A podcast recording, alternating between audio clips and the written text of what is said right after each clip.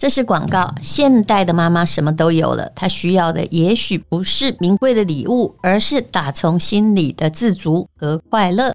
拥有让自己快乐的能力，你的念头会影响你的人生，而幸福人生从改变念头开始。是的，这就是我跟我的好朋友吴若权在 PressPlay 开设的转念力必修课。这一堂课结合了我们两个行走江湖多年的经验，了解自己更了解别人，帮大家归纳整理，确实学会转念力。上了这堂课，你可以发现人生很多风雨，其实可以用不同的想法来看待，而且要养成一种习惯，就可以轻松地破解这些难题和阻碍，活出更轻松自在的生活。大家现在礼物都很够了，但是精神生活总觉得还可以补充，不是吗？母亲节之前给淡如还有若权的好朋友的粉丝团特价优惠，有限定特惠514元折价券，因为母亲节刚好是5月14号，优惠代码是 WU0514， 那么请你在结账的时候输入就可以领取哦。目前呢，价格还非常非常的便宜，你可以试试看，也有试听的节目，请看资讯栏的连结。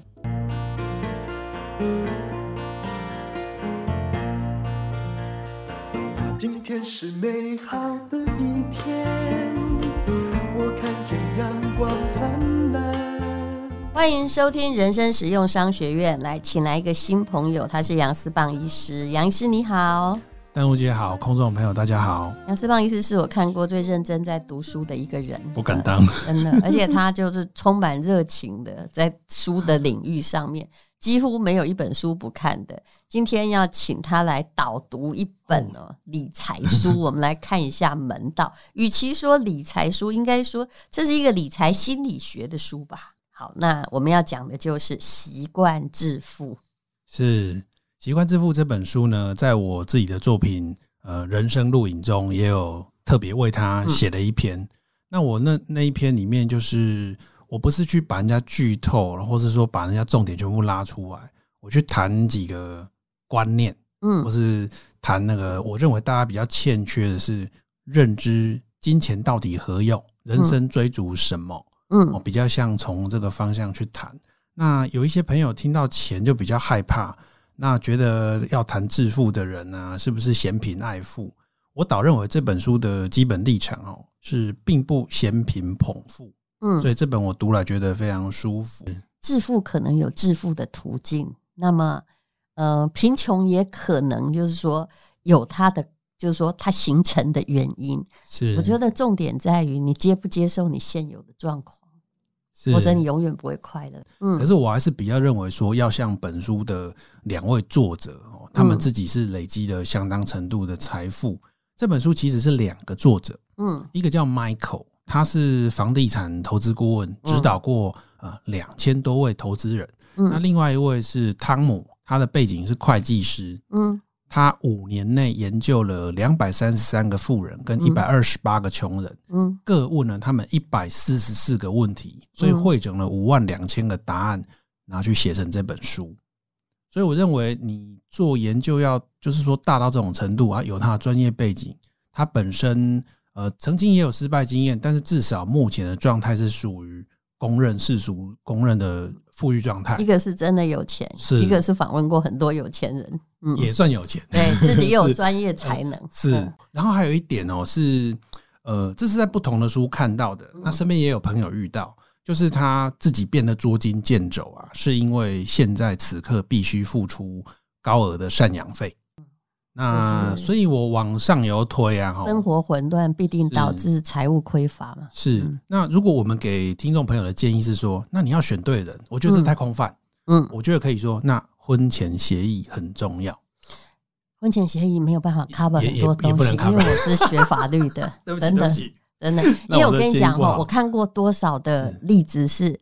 比如说夫妻常常就是为了互信互爱为原则共同账户，那有一个人不管嘛，对不对？是，那结果呢，等他突然需要用钱的时候才发现说我账户零耶。我想大家都知道嘛，我大学一毕业就发现我家房子被亲戚拿去抵押，而我问我爸，我爸说哈，有这回事吗？问我妈，我妈问说我你是怎么知道的？所以是人都是从教训中活过来的、啊。而且刚讲这个故事，在你有一本书有写，那本书我今天有买9本，我要拜托你帮我签名，我要送朋友。你人怎么这么好？赶快插话先讲。然后我觉得这本书有一个重点我读的当下已经理解，可是我是过了30岁才理解。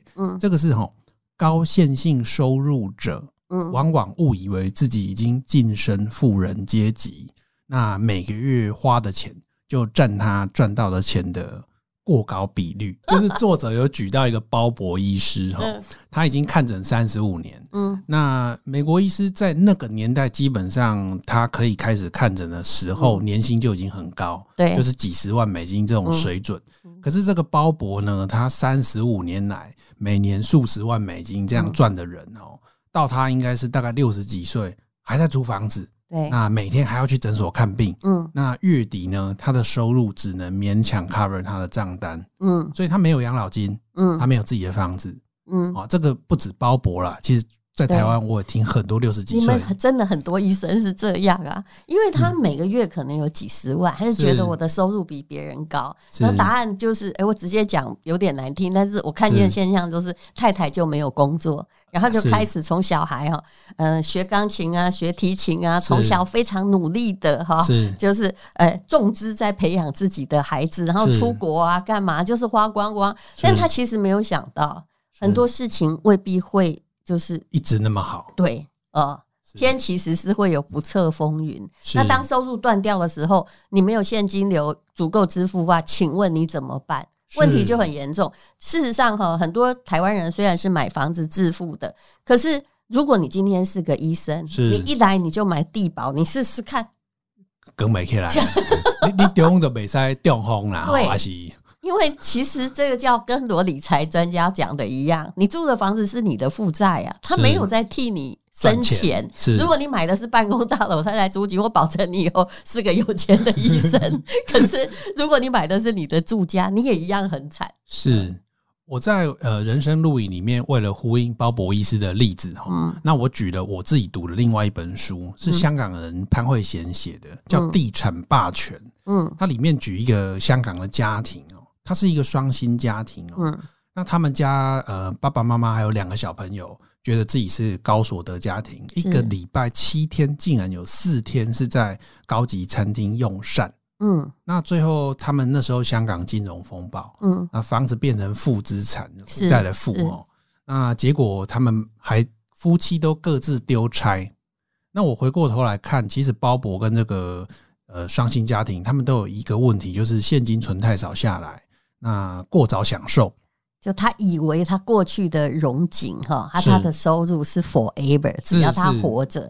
然后其实你说房子也是这样，其实那个房子一向不是太差的投资，但是跟杠杆率有关系。就好像你觉得银行会倒吗？不好意思，最近倒了很多个，为什么他倒？答案就是这银行投资专家一直认为我们现在低利率他还以为可以至少持续个5年呢，结果没想到1年多变脸，是，那你银行就倒了。接下来要倒的应该还有更多，美国政府就慢慢收拾吧。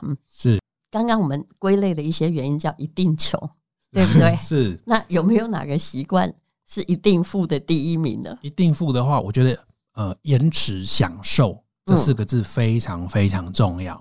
我们如果不要急着享受，我们要懂得存下，赚的钱先存下一定的比例，是存高一点，早一点开始存。其实答案就是不要造成资金流有可能有任何遇到任何状况短缺的现象。是，同感。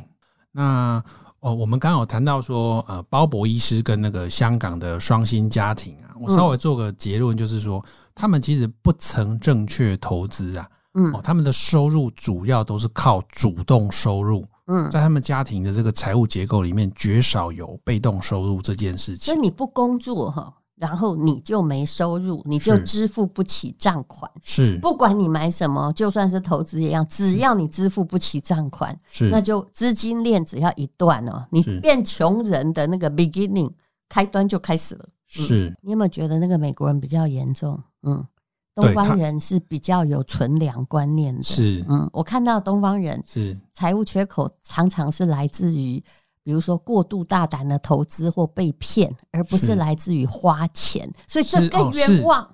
是，你有没有觉得这更冤枉？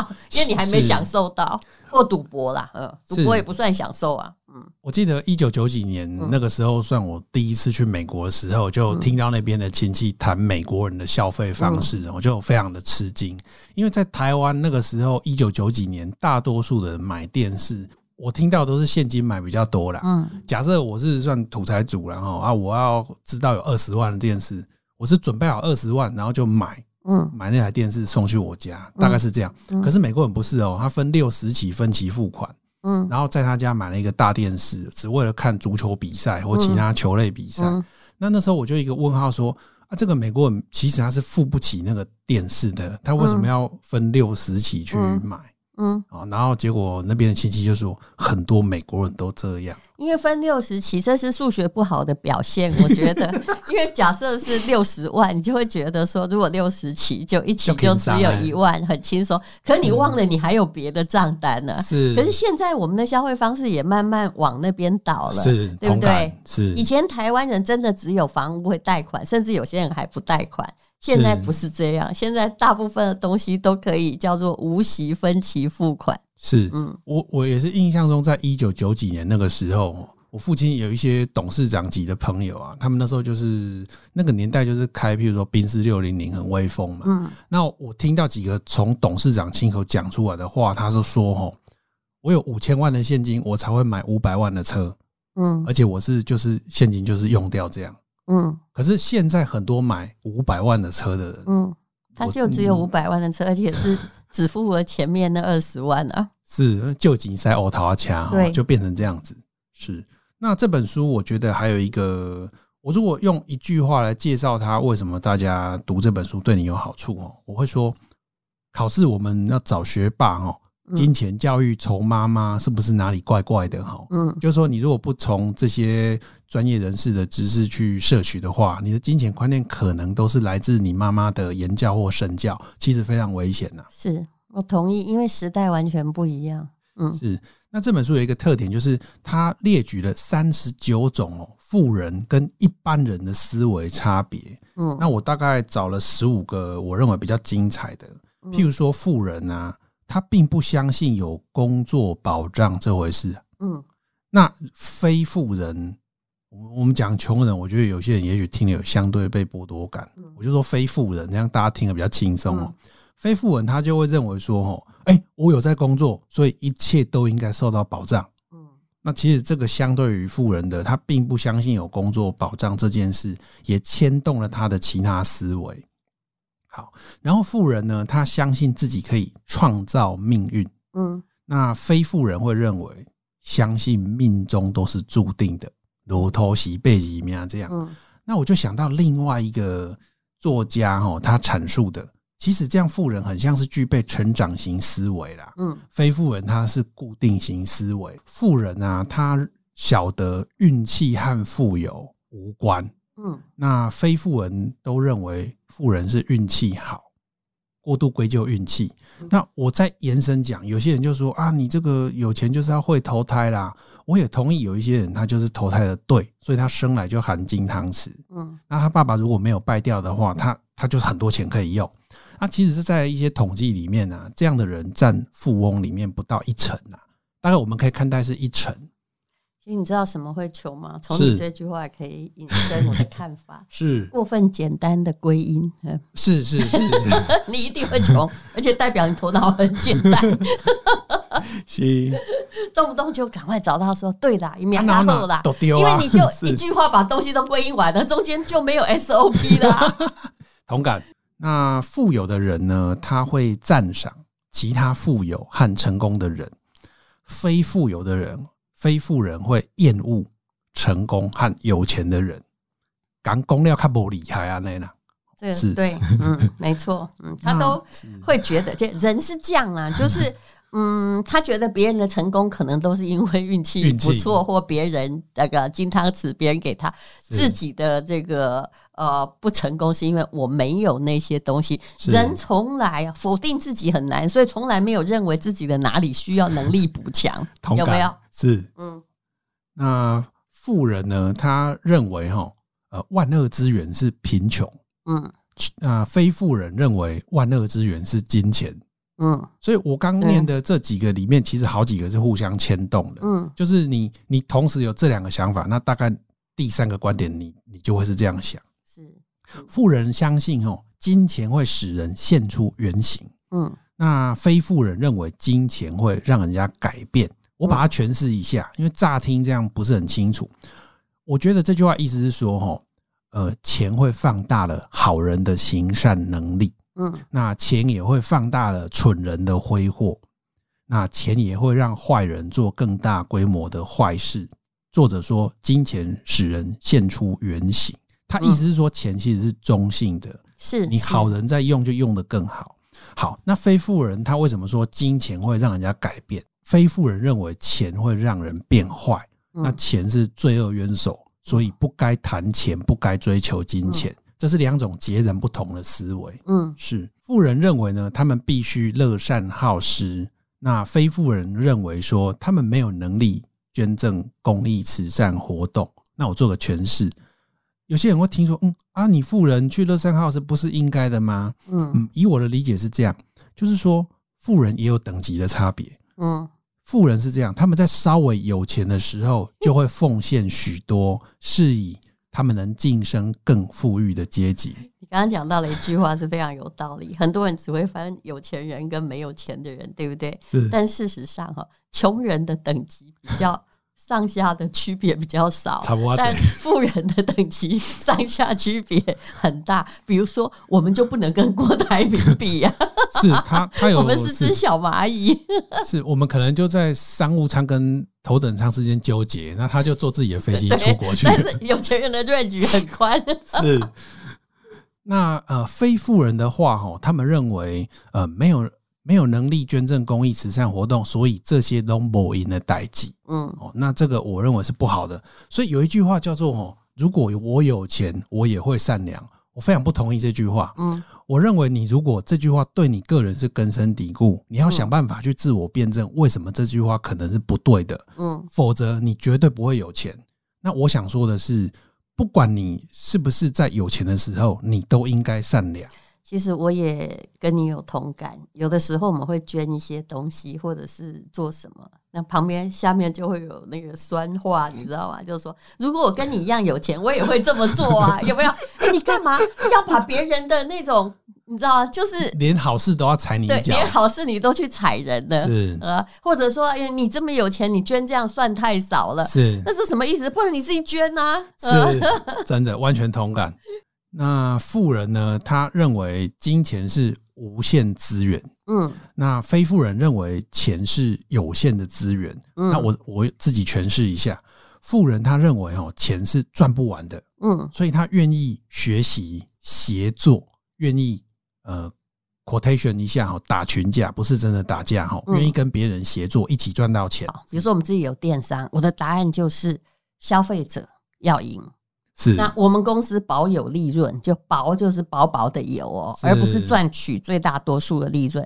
厂商本身也有赚到钱，那只要大家都让出一些出来就可以共赢，不要其中一个人把东西拿走。哇，完全同意。我等一下举一个实际例子再来总结这一段。那我就说，那这样其实就是把人生当作正和游戏来玩。那非富人的话，他认为饼就那么大，所以非富人的人生是零和游戏，我有你就没有，我吃3块肉你剩2块。零和大家可能听不懂，其实答案就是抢劫啦你知道吗？抢劫就是你现在我看你在吃东西棒棒糖，我就把你抢过来变成我吃，这就叫零和游戏。不是我的就是你的嘛。是我好，那我举一个例子就是台大集思会议中心最大厅可以坐满368个人。前一阵子听到有一个，他算是做这个宣导，比较倡导言论自由的一个团体。那他们今年的经费还短缺了大概几十万，嗯，那我有一个想法，就是我个人演讲会有一些听众愿意付费来听，嗯，所以如果我们结合刚刚这种协作的概念啊，嗯，我如果直接譬如说我捐30万给这个单位，我捐得起，嗯，可是对他们来说意义不大了，我认为意义是不太大。我把这个意义变大，就是说，假设我去用一个叫演讲筹款的概念，是我368个位置，一张票我卖1000块，嗯，那这样就有36万了，嗯，那假设我请一个专人帮我统筹，当天有行政人员，然后顺利引导单位，甚至有人拍照等等，控制在6万8，嗯，这样会有30万的结余，嗯，我个人1块讲师费、车马费我都不拿。因为我本来就是要捐给他们，嗯，那最后这个结余如果是30万，我捐给他们，嗯，那我演讲2小时，让这个单位，我不确定他口才好不好，好的话讲久一点，不是很好讲10分钟，宣扬他的理念，嗯，那我觉得台湾其实有一些职业讲师在做公益，有做过类似的演讲筹款，是成功的，票价如果抓1000块是成功的，嗯，那我认为大家的财务智商啊、理财能力如果更好的话，假设一个座位卖1万块。哇，那当天就有368万可以去做公益。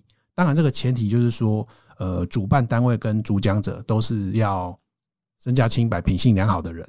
你应该知道我是行李家，我会想的方法比你筹更多钱。我会比如说雅思棒演讲去上众筹平台，众筹现在大概收7%还是8%的佣金而已，哦，对不对？这叫钱也给别人赚，但是你可以达到行销效果。然后我会开始卖票，你说那里可以装多少？368人，我会卖1000张，然后干嘛你知道吗？让你选择你要来还是不要来，哦啊哦，比如说我今天是台大人，我可能就是对我而言买个5张10张也是小意思，对不对？是，但是我不可能凑出那么多人去听你演讲，所以我就变成单纯的捐钱。基本上我可以把你这个放大成360个位置，说不定我会卖掉1500个，直到那个真正答案说我要去听的那个人达到360，我就不要收。而且除了这样，我还会多收 5%， 因为这世界上食言而肥后来没有人的大概就是 5%。 哇，谢谢戴姐，现在是不是有没有把它放大？完全，我今天就是这1分钟我都弹掉故意弹掉。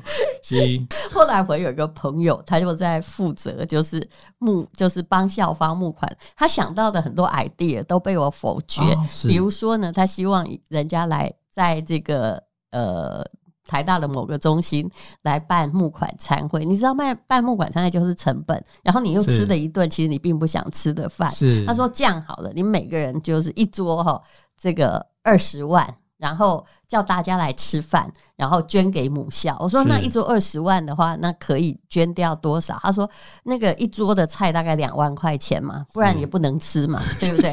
那2万块，我说那这样又成本又耗掉了2万，而且不止，因为你还要请公关公司无微博，算成本，如果你一个人捐20万，还要人来吃饭的话，剩下恐怕不到8万块一桌可以捐给母校，而这个母校他当时需要的经费是2亿。我说你要吃多少顿饭？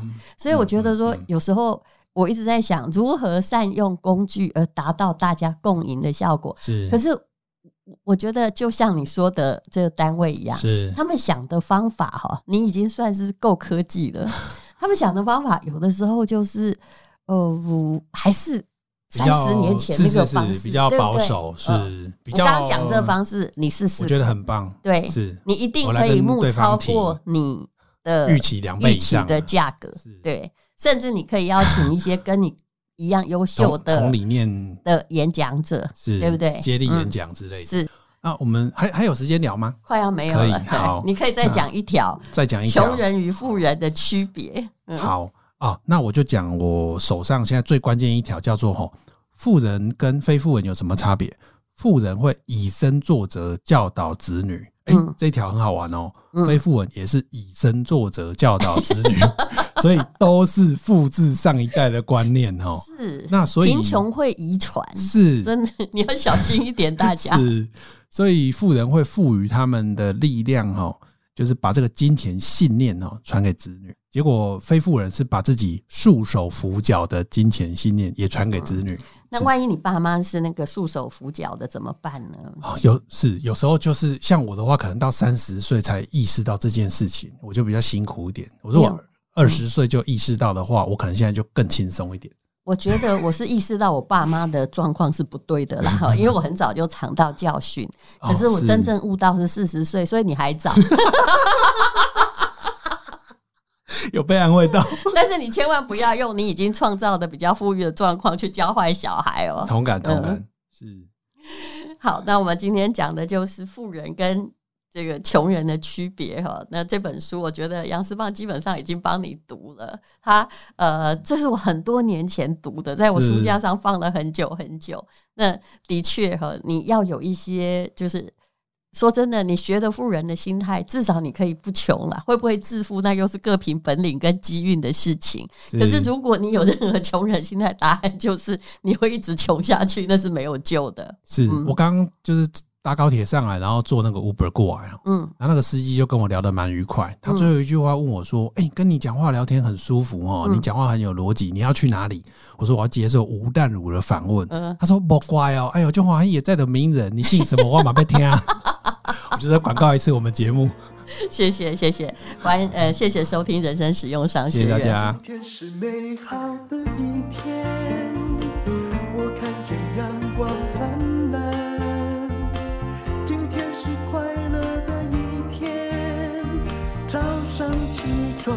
充满希望，今天是勇敢的一天，没有什么能够将我为。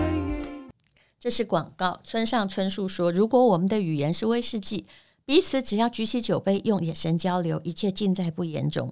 这就是懂得威士忌的人会明白的奥妙。现在它是一种社交礼仪，而且在我念 EMBA 的时候，因为我懂威士忌，我交了很多朋友，我也发现喜欢威士忌的朋友跟我的性格大概相同，是属于非常直爽、有行动力，而且比较刚烈一点、而且喜欢有一些生活品味和文青特质。所以不管是男生是女生，当你开始懂得喝威士忌，我相信你会打开生命中的那一扇门，不止在社交场合里面你有了共通的话题，而且也可以被盖上有品味的隐形戳记，更可以了解事实上每年都在以2成的速度上涨的威士忌这种生命之水为什么会一直登上拍卖会的奥秘。那么总共的课程是320分钟，有13堂，你可以无限回放，只要有空的时候、自己上1堂课就可以。那至于呢，上课的时候如果没有威士忌搭，实在有点无聊，对不对？那里面有推荐的酒款，你用地区为准来购买酒，并不需要买名贵的酒，但是我们可以教到你可以懂得。请看资讯栏的连结，早鸟价不到$100，欢迎你来上课哦。酒后不开车，开车不喝酒，未成年请勿饮酒，饮酒过量有害健康。